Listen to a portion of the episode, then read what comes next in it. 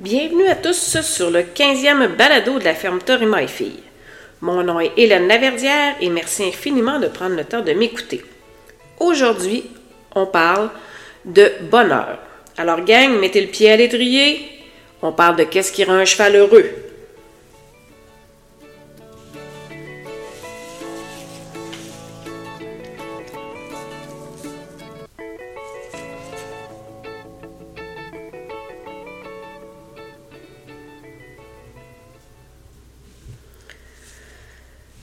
J'aime beaucoup lire des articles euh, qui portent sur le comportement équin. Il y en a de très bons, d'autres moins. Certains sont farfelus, et d'autres sont carrément fous. Ça devient difficile de s'y retrouver et de comprendre et de faire la différence entre le vrai et le faux. Et là, je ne parle pas de méthode douce euh, euh, versus la méthode plus ferme. Je ne parle pas de gens qui souhaitent une relation axée sur le confort humain avec leur cheval ou d'autres axés sur le leadership et ou le travail. Ça, on en a déjà parlé dans le podcast, euh, l'épisode numéro 2. Puis c'est votre choix.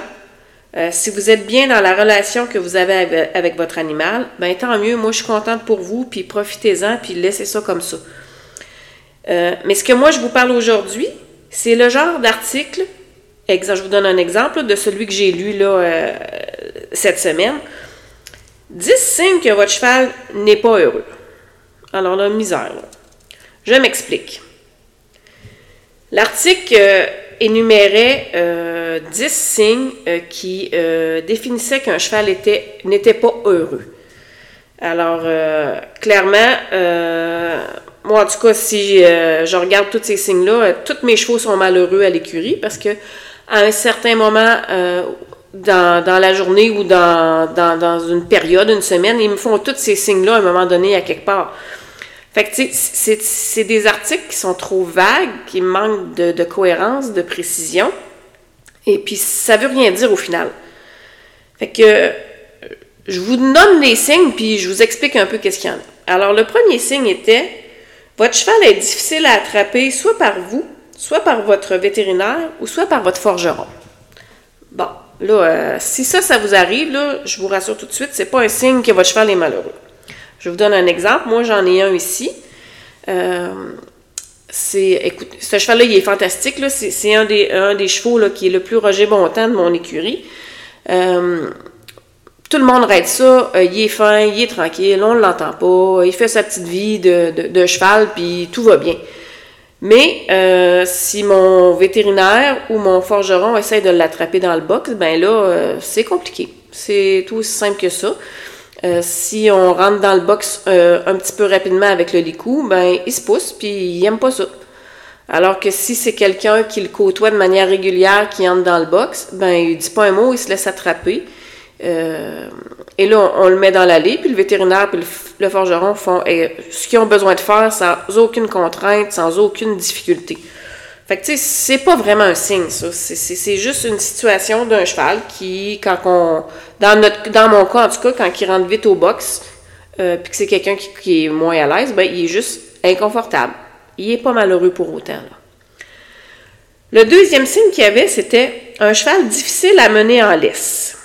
Il passe, euh, il vous pousse, reste loin en arrière, faut le traîner, ou il vous tire. Ben là, en fait, euh, c'est peut-être juste parce qu'il est mal éduqué au sol.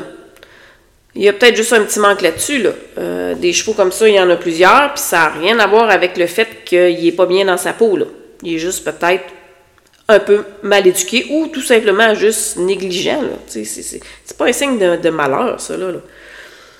Troisième signe qu'on avait, il babine, il rue, euh, la queue tourne de tous les côtés, il reste pas en place pour le passage, ni quand vous venez pour monter ou pour descendre. Encore là, moi, je vais euh, vous référer au signe précédent. C'était qu'on pourrait encore parler tout simplement d'un cheval ici qui est euh, mal éduqué, euh, puis là, je dis pas ça méchamment, là. C'est pas nécessairement que le cheval est mauvais, c'est que peut-être qu'il y a juste pas personne qui a expliqué dans la vie que quand on monte et descend, il faut qu'il reste tranquille. Puis, euh, que babiner, ça fait pas partie de, de, la vie. Ça pourrait être aussi, et, ce, et ça pourrait fortement être ça, juste un cheval avec un surplus d'énergie. Tu sais, le cheval qui rue, là, quand il est en, en longe ou qui, qui rue euh, quand vous le montez, il est peut-être juste un trop plein d'énergie, là. Tu sais, ça peut être aussi simple que ça. C'est pas nécessairement un signe que le cheval, il est pas bien dans sa peau. S'il a trop d'énergie, il a besoin de la dépenser, puis sa façon de la dépenser, ben c'est ça. Est-ce que c'est la façon idéale? Non, pas du tout. Mais c'est peut-être juste ça. Et c'est là votre travail en tant que, que cavalier et personne à cheval, de vous assurer que votre cheval fait suffisamment d'exercice. Le quatrième euh, euh, signe qu'on avait là-dedans, c'est la difficulté à mettre la bride. Bon, encore là, moi, personnellement, en ce qui me concerne, c'est pas un signe d'un cheval qui est heureux ou malheureux, là, mettre la bride. Je vous donne un exemple. J'en ai une ici, euh, qui est ici depuis, mon Dieu, ça fait, ça fait, ça fait longtemps qu'elle est ici. On l'adore. Elle est fantastique. Euh, c'est une jument qui a fait les gros circuits compétitifs, qui maintenant écoule une belle vie en donnant des cours aux débutants. Et euh, malheureusement, à un certain moment donné, on n'était plus capable d'y mettre la bride et on a découvert pourquoi. Euh, il y a des gens qui, en enlevant la bride, lui avaient cogné les dents.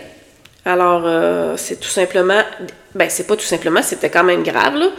Euh, c'était, mais c'était pas un signe de malheur, c'était tout simplement un signe d'un cheval qui avait un inconfort, qui avait peur de se faire faire mal.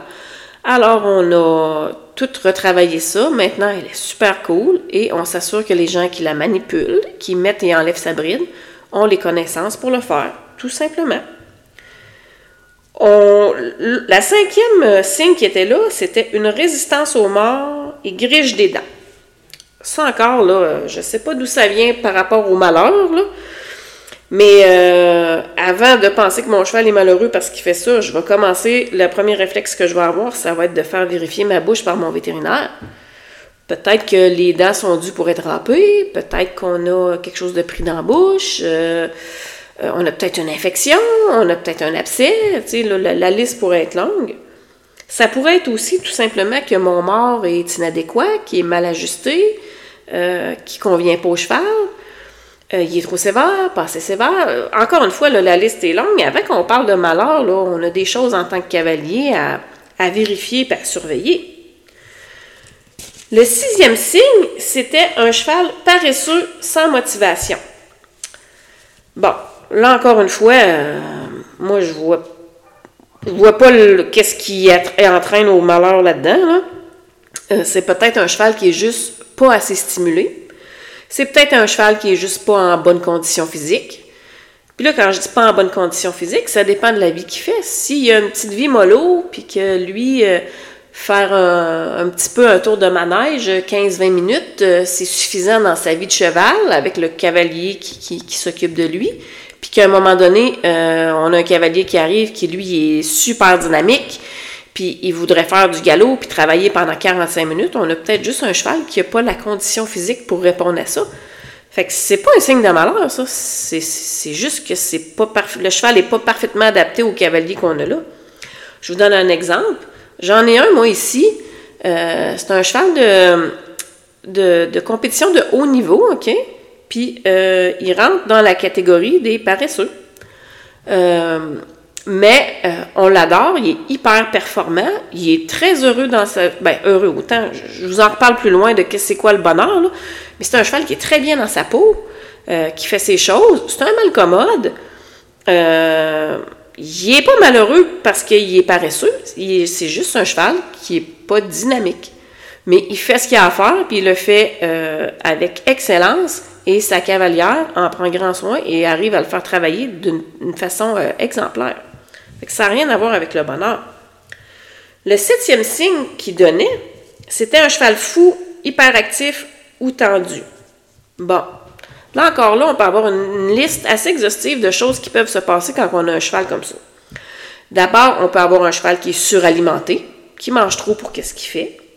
On peut avoir un cheval qui fait pas assez d'activité physique. Euh, il est juste plein d'énergie, fait que c'est pour ça qu'il est hyper réactif, qu'il est fou, puis que quand on veut le sortir, il est tendu, parce que là, il veut juste exprimer son, son désir de, de, de faire de l'exercice puis de, de, courir. Euh, ça peut être un cheval qui n'est pas assez stimulé, ça peut être un cheval qui a besoin d'être stimulé dans la vie, puis que là, on y en donne pas, fait que lui, là, il tourne en rond, là. Puis je vais vous donner un autre exemple qui nous est, qui, nous est arrivé ici récemment. Euh, on a, euh, on a, sevré nos poulains il y a à peu près trois semaines. Et le premier 24 heures, les deux juments rentraient dans cette catégorie-là. Là. Hyperactive, tendue, pas évidente dans le, box parce que elles cherchaient leur poulain. Fait que, mais ça, on n'est pas dans le malheur, on est juste dans une situation euh, fortement désagréable pour un animal euh, qui vit une situation tendue, là. Puis ça, ça arrive, mais ça veut pas dire que, tu sais, là, on, part dans des, situations de malheur, de, de, pas de bonheur, puis de tout ça, alors que, tu sais, c'est juste, c'est un événement précis dans la vie d'un cheval. Le huitième signe qu'il donnait, c'était un cheval facilement effrayé. Bon, encore une fois, on pourrait euh, encore énumérer beaucoup de, ce que je vous ai dit précédemment. On peut parler d'un manque d'éducation, un manque de désensibilisation. Ça peut être un cheval aussi qui est suralimenté ou qui fait pas assez d'activité physique, puis c'est sa manière à lui de gérer l'énergie. Est-ce que c'est la bonne façon? Non, mais c'est sa façon à lui de l'exprimer. Fait ça n'a rien à voir avec le malheur, encore une fois. Le neuvième signe, c'était un cheval qui apprend pas bien. Bon, hmm. là, euh, finalement, ce signe-là, là, ça peut être un code, un code 18, comme j'appelle, ou le bearing du banc. Là. Donc, si vous lisez entre mes lignes, là, euh, ça peut fort bien être un problème de cavalier. Ça n'a rien à voir avec le reste. Là. Si mon cavalier qui est assis dessus n'a pas les compétences pour euh, enseigner des choses à son cheval, c'est sûr que le cheval n'y apprendra pas bien. Fait que ça n'a rien à voir avec le, bonheur ou le malheur, ça, là, Ça a à voir avec un cavalier qui a besoin euh, de faire ses classes ou un cheval qui est, encore une fois, peut être un cheval suralimenté, surplus d'énergie, qui a besoin de, se défouler avant d'être en mesure d'apprendre des choses. Euh, fait que, encore une fois, là, on pourrait euh, mettre beaucoup de choses dans la liste que je vous ai énumérées depuis le début du podcast qui rentrent là-dedans. Là. Fait qu'on est loin de de ma phrase Qu'est-ce qui rend un cheval malheureux? Le dixième signe qu'on avait, c'était avoir une expression négative. Bon, là, ça, j'avoue que je savais pas trop c'était quoi, une expression négative. Fait que j'en suis venu à la conclusion qu'on parlait peut-être d'un cheval qui est abattu, qui est fatigué, qui a l'air malade, mais c'est un peu difficile à dire, là, expression négative, là. Je pense pas que si un cheval est capable de me dire expression négative, expression positive, mais on est capable de voir s'il a pas l'air affilé, puis s'il aime pas trop ce qu'il fait, là. Ça, c'est clair, là. Fait que, tu sais, c'était comme pas évident, ce dixième signe-là, là. Moi, je l'ai pris comme ça, en tout cas. Peut-être que vous, vous avez d'autres idées, mais moi, je l'ai pris dans le sens de euh, expression d'un cheval abattu, d'un cheval qui est fatigué, d'un cheval qui est malade. J'ai pris ça comme ça. Tu sais, on peut lire plein d'articles dans ce ce genre-là, puis euh, sans trop se poser de questions. Mais la première question qui me vient à l'esprit, c'est c'est quoi être heureux pour un cheval? Vous autres, vous en pensez quoi? Bon, là, je vais me faire un petit peu l'avocat du diable, euh, puis je vais peut-être faire de la peine euh, à certains ou péter votre bulle. Mais un cheval, le bonheur puis le malheur, être heureux puis malheureux, ça connaît pas ça. Ça, là, c'est des sentiments humains. Vous êtes heureux, vous êtes malheureux, euh, votre cheval, lui, il ne sait pas ça. Un cheval, ça comprend et ça ressent le bien-être et la sécurité et sa vie au présent. Fait que désolé si je pète votre bulle à plusieurs. Il n'y a pas de bonheur, il n'y a pas d'amour dans la tête d'un cheval. OK? Euh, je vous leur dis, c'est le bien-être et la sécurité. C'est ce qui fait qu'un cheval est bien. C'est ça qui fait qu'il est bien dans sa peau. C'est ça qu'il faut que vous développiez avec votre animal. Le reste, là, bonheur, malheur, amour, ça, c'est des sentiments qui viennent de vous, c'est des intentions humaines, puis on appelle ça de l'anthropoformisme. C'est courant dans le monde des chevaux, ben, je dis des chevaux, mais des animaux tout court, là. On voit ça beaucoup, beaucoup, euh, soit chez les gens qui ont aucune idée du comportement euh, animal, ceux qui nous euh, donnent des grandes théories puis qui n'ont jamais approché un cheval de leur vie, ou qui n'ont jamais partagé du temps avec un chien, mais eux autres, ils savent comment ça se passe dans, la tête d'un chien ou d'un cheval. Il y a ces gens-là. Puis il y a aussi les gens qui ont besoin de créer un lien affectif avec un animal. Avec le cheval, le chat, le chien, peu importe. Là. Puis encore une fois, comme je l'ai dit au début, euh, si votre relation avec votre animal vous comble, ben c'est bien correct. Si vous, quand vous faites vos choses avec votre cheval, vous dites mon cheval il m'aime, puis vous, ça vous, ça vous comble de joie, là, ben c'est bien correct. Maintenez ça, puis restez comme ça, c'est bien correct. Il n'y a pas personne qui va vous contredire là-dessus.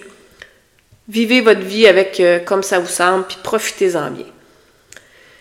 Par contre, les gens qui travaillent avec des animaux de manière constante puis régulière, ils ont moins tendance à faire de l'anthropoformisme. Les comportements équins, ils sont compris puis sont analysés dans leur ensemble puis dans les bons contextes. C'est pour ça que, ce que les signes que je vous donnais précédemment, euh, ben, les gens qui travaillent avec les chevaux à tous les jours, euh, qui connaissent leurs chevaux parce qu'ils les voient à tous les jours, ils vont faire la différence entre le cheval qui, une journée, il y a quelque chose qui ne fonctionne pas, puis que là, le cavalier va dire Ah, ouais, là, je pense qu'il a pas sorti hier, il y a un trop plein d'énergie. On n'ira pas dans l'histoire bonheur, malheur, là. On va. On est dans le moment présent. Voilà, mon cheval est comme ça. Qu'est-ce qui se passe? Et ils vont euh, poser les gestes qui conviennent pour euh, faire, pour régler la situation. Et non pas s'embarquer dans des réflexions à n'en plus finir sur le bonheur et le malheur, qui au final n'ont rien à voir avec ça. Donc, quand vous lisez ou vous regardez ce type d'article-là, s'il vous plaît, posez-vous la question. Ça vient de où? Ça a été écrit par qui? C'est quoi le background de la personne? C'est quoi son expérience à cette personne-là? Il y a d'excellents articles écrits par des gens super compétents, mais il y a aussi des gens qui vivent dans un monde de licorne, puis ça, c'est pas l'idéal pour, faire des apprentissages, puis quand on travaille avec un animal qui pèse 1000 livres, puis que son premier instinct, c'est la fuite. Dites-vous bien que le comportement équin, là, ça a deux volets. Celui des apprentissages théoriques. OK? Euh, c'est celui que vous pouvez faire avec des cours en ligne, de la lecture, des vidéos. Euh, ça, tu sais, trouvez-vous des gens compétents, euh, regardez ce que nous on fait ici, puis profitez-en, utilisez-les. C'est important, vous allez apprendre plein de belles choses avec ça. Mais il ne faut pas oublier le deuxième volet, qui est le volet pratique. Celui-là, là, vous ne le voyez pas d'un cours en ligne, vous ne le voyez pas. C'est celui où vous êtes sur le plancher des vaches, comme on dit. C'est celui où vous êtes en contact avec l'animal. C'est celui où vous observez le cheval et que vous, vous êtes capable, avec l'apprentissage que vous avez fait théorique, de discerner les comportements. Puis ça, là, ça se fait pas en ayant 30 minutes d'observation d'un animal euh, par mois. Ça se fait avec de l'apprentissage à tous les jours, à tout, régulièrement, ben, on n'a pas toute la chance de pouvoir le faire à tous les jours, mais d'y aller au maximum, puis l'apprentissage va être basé sur le nombre d'heures que vous êtes capable d'y passer. C'est comme ça qu'on devient des bons horsemen. C'est pas en lisant, c'est en pratiquant. Oui, la lecture, les vidéos, les cours en ligne, c'est important, mais ça, c'est votre volet théorique. Le volet pratique, il se fait rien que d'une seule façon, c'est en étant avec un animal. J'aime tout le temps vous laisser avec un, petit mot. Euh, un peu plus sage. Alors, euh, je vais vous laisser avec les mots de Ray Hunt, qui est un horseman euh, réputé, un cavalier extraordinaire, et qui dit Les gens doivent apprendre que tout ce que le cheval fait, c'est correct. C'est la réponse à votre comportement. Vous êtes celui qui est entré dans sa vie et non pas l'inverse. C'est surprenant de voir ce qu'un cheval peut faire ou endurer pour satisfaire l'être humain.